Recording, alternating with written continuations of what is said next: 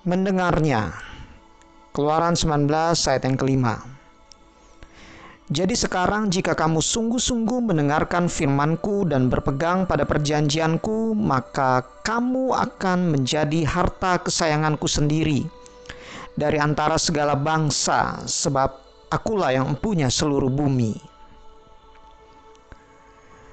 Manusia sangat dipengaruhi dengan apa yang ada di sekitarnya, termasuk di dalamnya dengan apa yang dia dengar Informasi yang diterimanya akan sangat mempengaruhi cara dia berpikir, bersikap, bahkan berkata.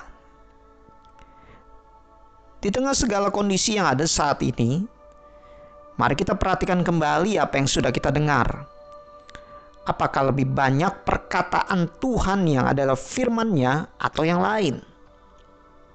Selanjutnya, bagaimana cara kita mendengarnya? Jangan biarkan apa yang ada di dalam dunia ini lebih banyak mempengaruhi kita.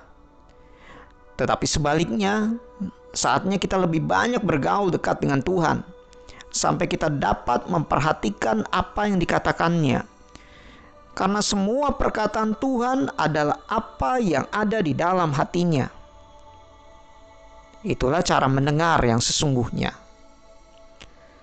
Semakin kita mengerti apa yang dikatakan Tuhan, maka kita akan tahu bahwa Dia selalu ada bersama dengan kita. Sebab ada masa depan yang Dia berikan kepada kita, dan itu pasti akan digenapinya. Namun, tergantung bagaimana kita bergaul dengan Tuhan. Apakah kita memperhatikan, mendengar apa yang dikatakannya, atau tidak?